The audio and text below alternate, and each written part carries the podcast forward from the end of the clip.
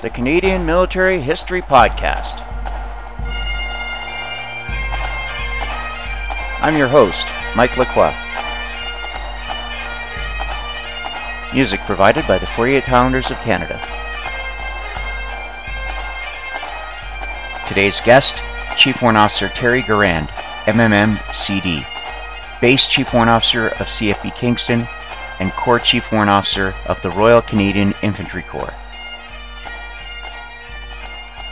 I think that's the first time you realize how much your actions impact on other people when you live in the section or in a platoon on a course where everyone else must take account for your actions, not just yourself, and then you learn to curb your enthusiasm sometimes or your eagerness to act out and more of the group than the individual. Welcome to the Canadian Military History Podcast. I'm your host, Mike Lacroix. As I said in last episode, I am now a captain, so I'm no longer a chief warrant officer, and my next parade night or the next opportunity that I will serve as a captain in the Canadian Army will be Christmas dinner for the Grey and Simcoe Foresters.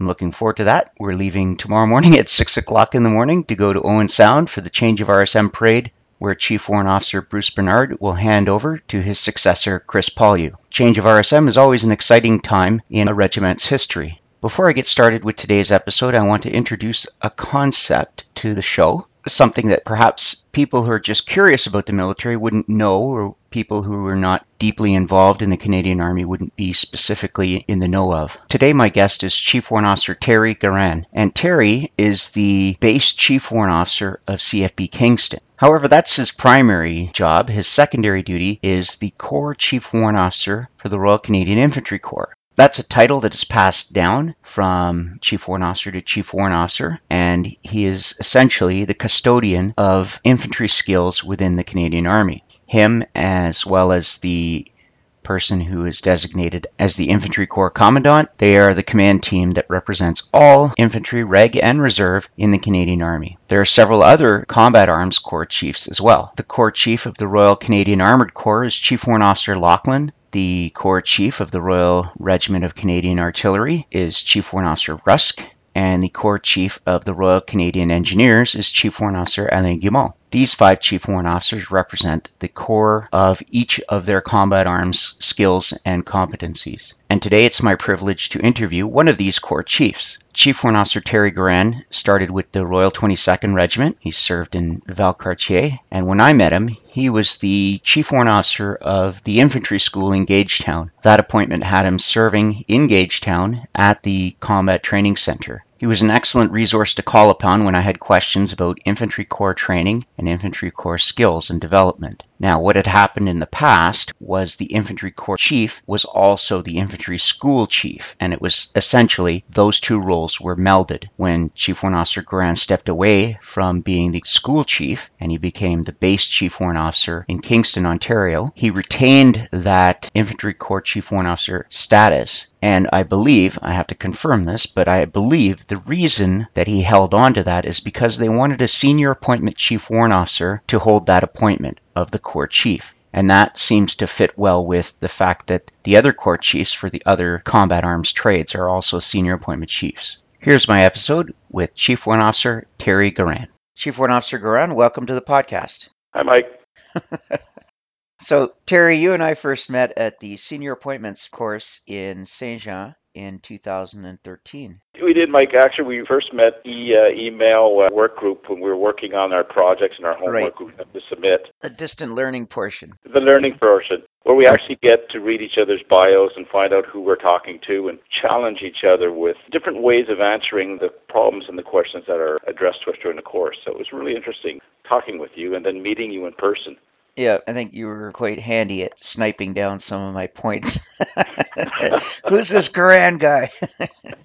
All in good fun, and, and I think it was good because the job was to challenge ourselves and to challenge others, and I think we did a good job at it. Absolutely. Yeah, and uh, I, I think it was a good course.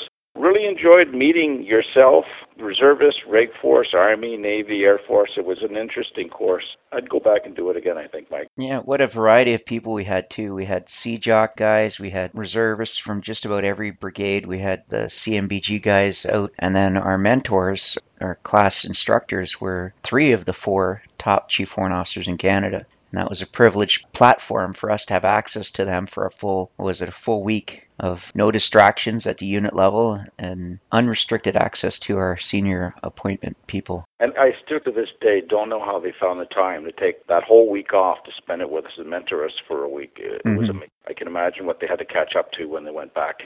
That's right. The thing I found really interesting too was my exposure to the Navy, which I don't get a lot of as an infanteer and seeing what it's like, not seeing, but actually hearing what it's like on the ship and the different culture at sea compared to the life of an infanteer was uh, was an amazing discussion with my Navy friends.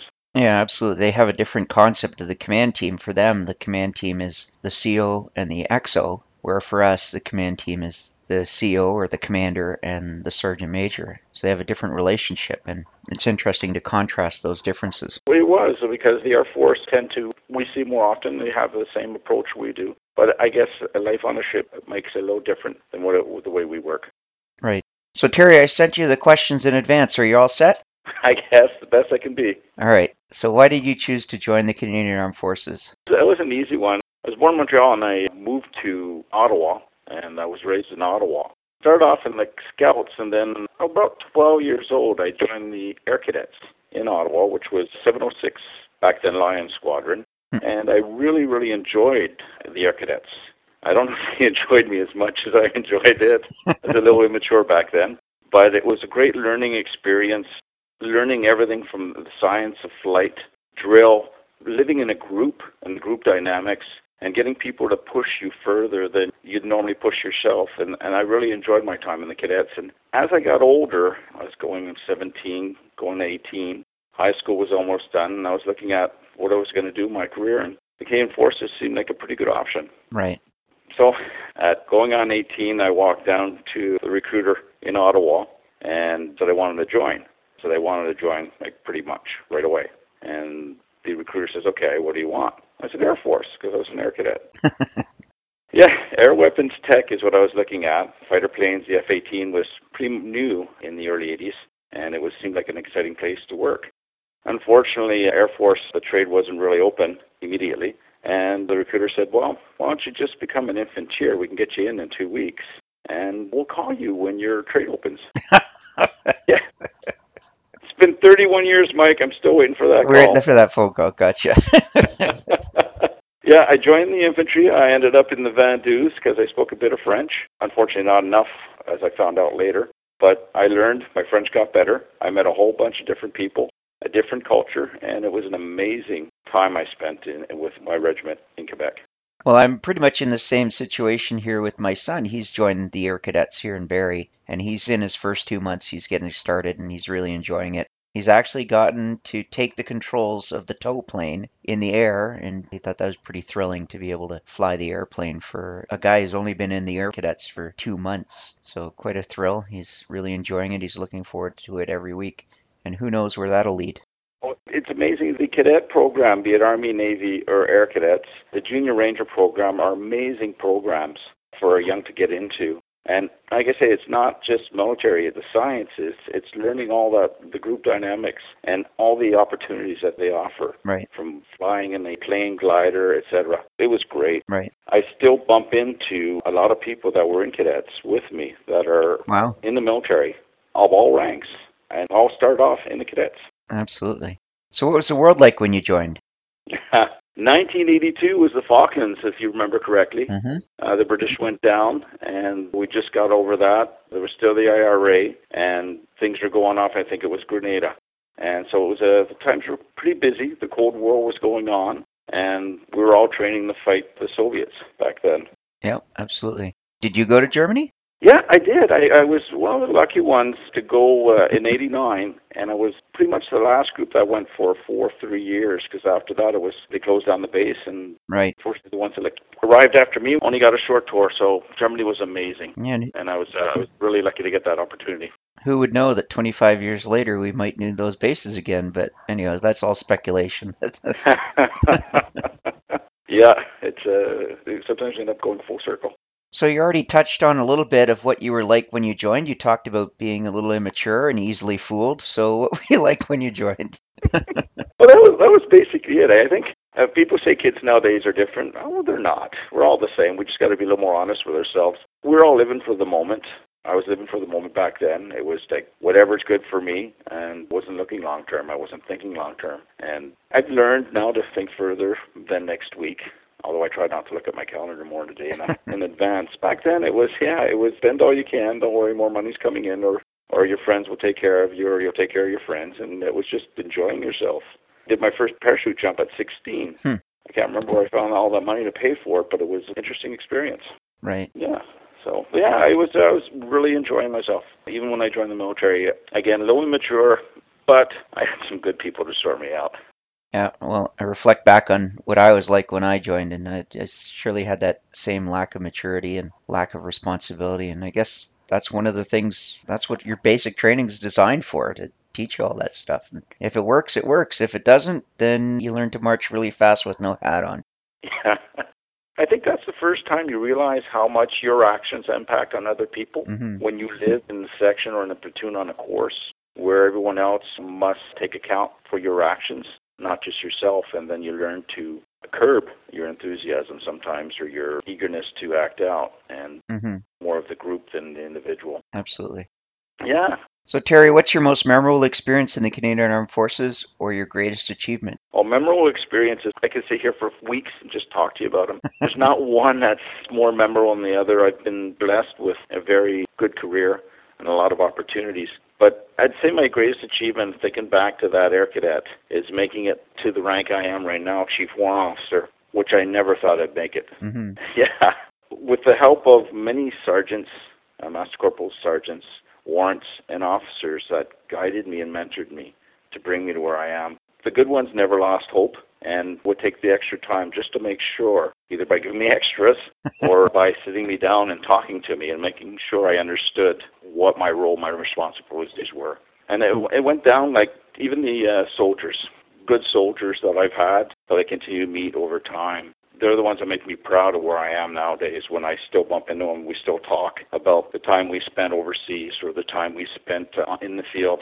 To make it to this level now where I can actually go out and talk to these younger privates and corporals and seeing myself in them is amazing. I've made it to chief. It's something amazing that I didn't think I'd ever make it to. Right.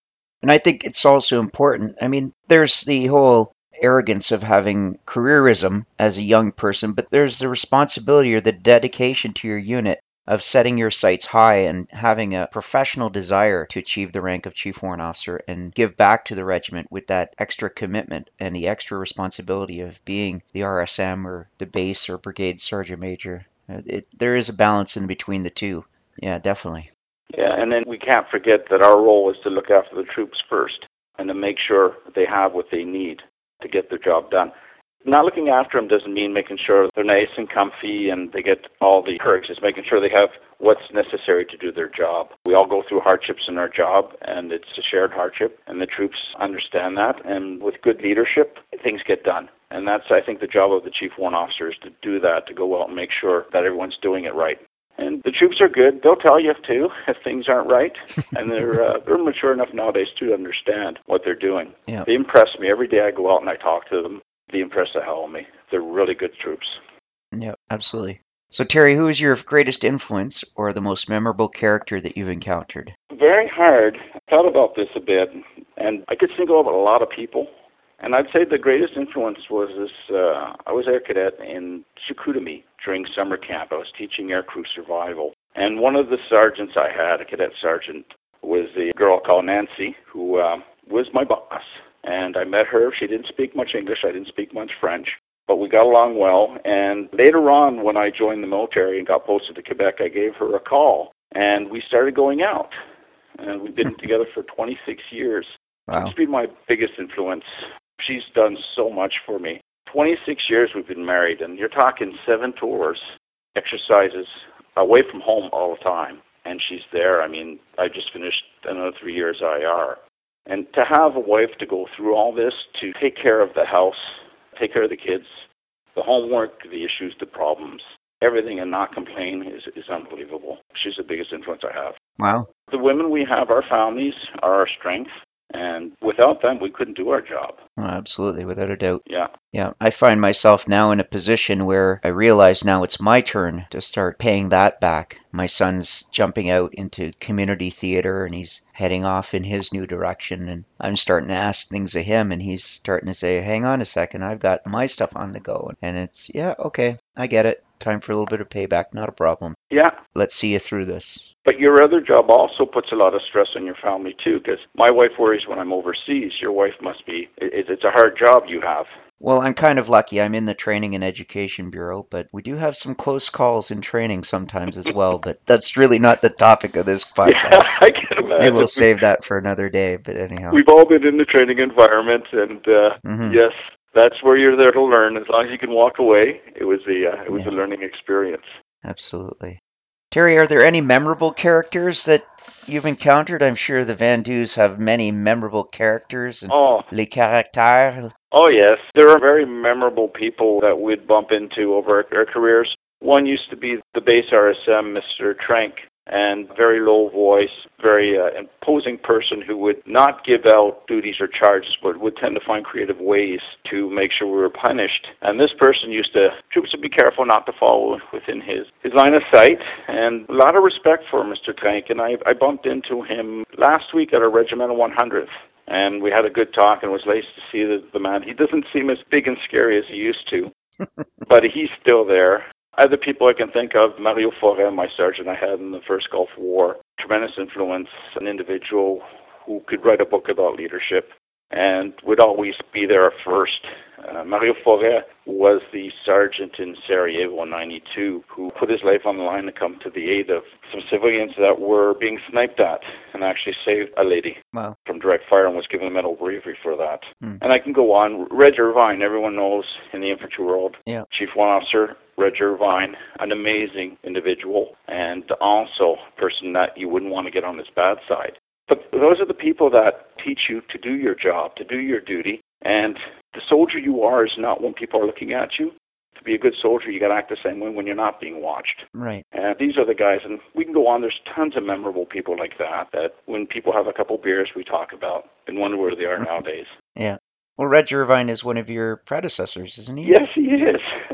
Yeah. He's one of my predecessors too. Yeah. Yeah. I think we'll, we'll remember him for a while, for a long time. Yeah. Not only as the infantry corps sergeant major, but as the infantry school sergeant major, one of your previous appointments. Yes. Yes. It, and I, I don't think that Mr. Irvine, if he would have looked down on me as a young sergeant back then, would say, "Yeah, you're going to replace me in uh, 10, 15 years." I think that was the least in his thoughts. But I'm here, and it must be thanks to a bit of his help too and his guidance. Absolutely. Yeah, uh, the heat and light's always good. and there's like there's a lot of people. There's people also that you bump into on tours. Right. Some interpreters we've had in Bosnia. I don't know if you ever heard about Popeye in Kandahar in the PRT. Nope. He was an Afghan who used to look after the camp. He was there before the troops. He was there during the Russians, and he was there during the Taliban. And this was a great man. He lived on the camp, looked after us selflessly, just worked day and night. A great individual. We'd see him. Everyone take care of him. And uh, unfortunately, he was killed by the Taliban. Right. But he was uh, just, you know, someone you couldn't talk to, but he was always there. Mm. A smile on his face, working hard. hmm And every country, every tour, we can mention people like that that, that have had an impact on us. People give us want to give us something to eat or to drink when they have nothing. Yeah. Yeah. So We had the LECs in Sierra Leone, the locally employed civilians, and each one of them was a character in itself. Oh, it's it's true, eh? And also the civilian workers we run into on tours too that come and help us out. The the local police forces that deploy with us, uh, and the, and the civilians too. It's always interesting to see how they perceive what's going on too. And it's refreshing sometimes. right. Yeah, it'd be boring if it was just us over. It's nice to have that mix. Yep, absolutely. So, Terry, I know you've told me some pretty harrowing challenges you've had to overcome, and I don't know if you're going to go into that territory or if you have something else to think about, but what was the greatest challenge you've had to overcome? Oh, depending on the time, I'd say once was my first jump out of a Herc. when I stood there on the ramp, because the first jump was a ramp jump back then in Edmonton, and I'm standing there all psyched up like everybody else, out holding my static line. The instructor looks at me and says, uh, "You good to go?" I said, "Yeah." You scared? Not at all. And he says, "Look at your knees." and I looked down. I could watch my knees just shake over my reserve. yeah, that was a good challenge to get out of. And uh, but I think my greatest challenge is to come. Six, seven years from now, I'll be in retirement. Right. And I see that as a big challenge because my adult life has been spent in uniform. And I'd say even my teen years have been spent as a cadet in uniform, albeit once or twice a week. And now to go get to that point in seven years when I'll retire and, and turn everything in, it's going to be a hard challenge. Right. Yeah, I've talked to people who've done it. I've seen guys who've succeeded and people who've failed. And the ones that succeed are the ones that plan ahead. So I'm, as an infanteer, I'm planning. Uh, I got my motorcycle, my touring bike. I've got my maps, and hopefully I'll get to do some trips.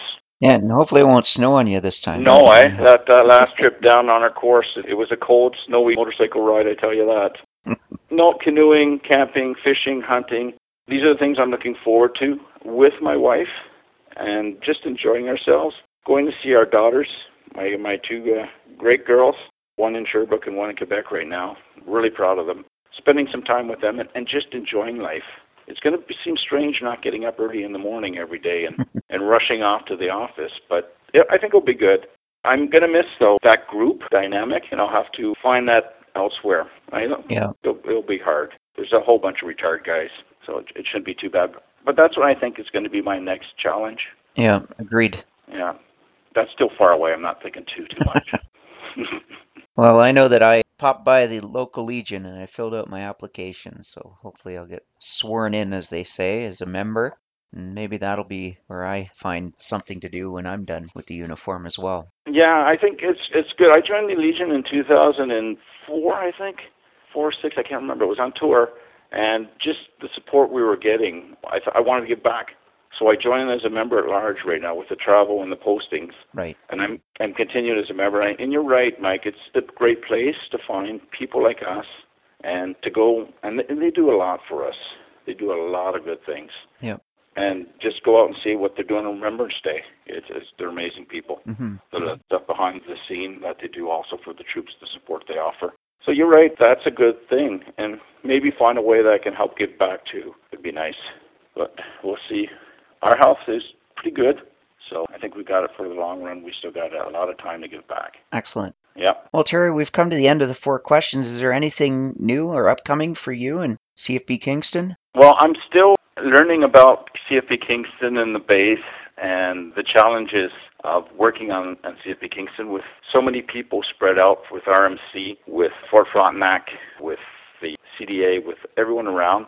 So many new chief warrant officers I've never met, which is great, Hmm. and so many new soldiers. I was I got to work a shift in the kitchen, and that was well, that was quite interesting. They had me washing floors, cleaning tables, cutting vegetables, serving people. No one really knew who I was, which was really really good. Good, and uh, and it was nice. It was nice to see what was going on and the work they do. I did the same thing with the base supply. Again, with seamstresses and that. I've been trying to go around the base and, and learn what people are doing. I don't think they'll let me drive one of the big vehicles because I am an infanteer. They might be a little afraid, but it's really great. For now, for the next two years, I'm going to really be enjoying Kingston, discovering Kingston and the people around, including the great people of the city. Right. Uh, amazing. And hopefully see what my next posting is going to be. And that's always like Christmas, right? Yeah, absolutely. You wonder, you sit there the night before wondering if you've been good or bad all year. and uh, I think that's Christmas is almost like the boards. Uh, you wonder if you're going to get coal or if you're going to get an orange.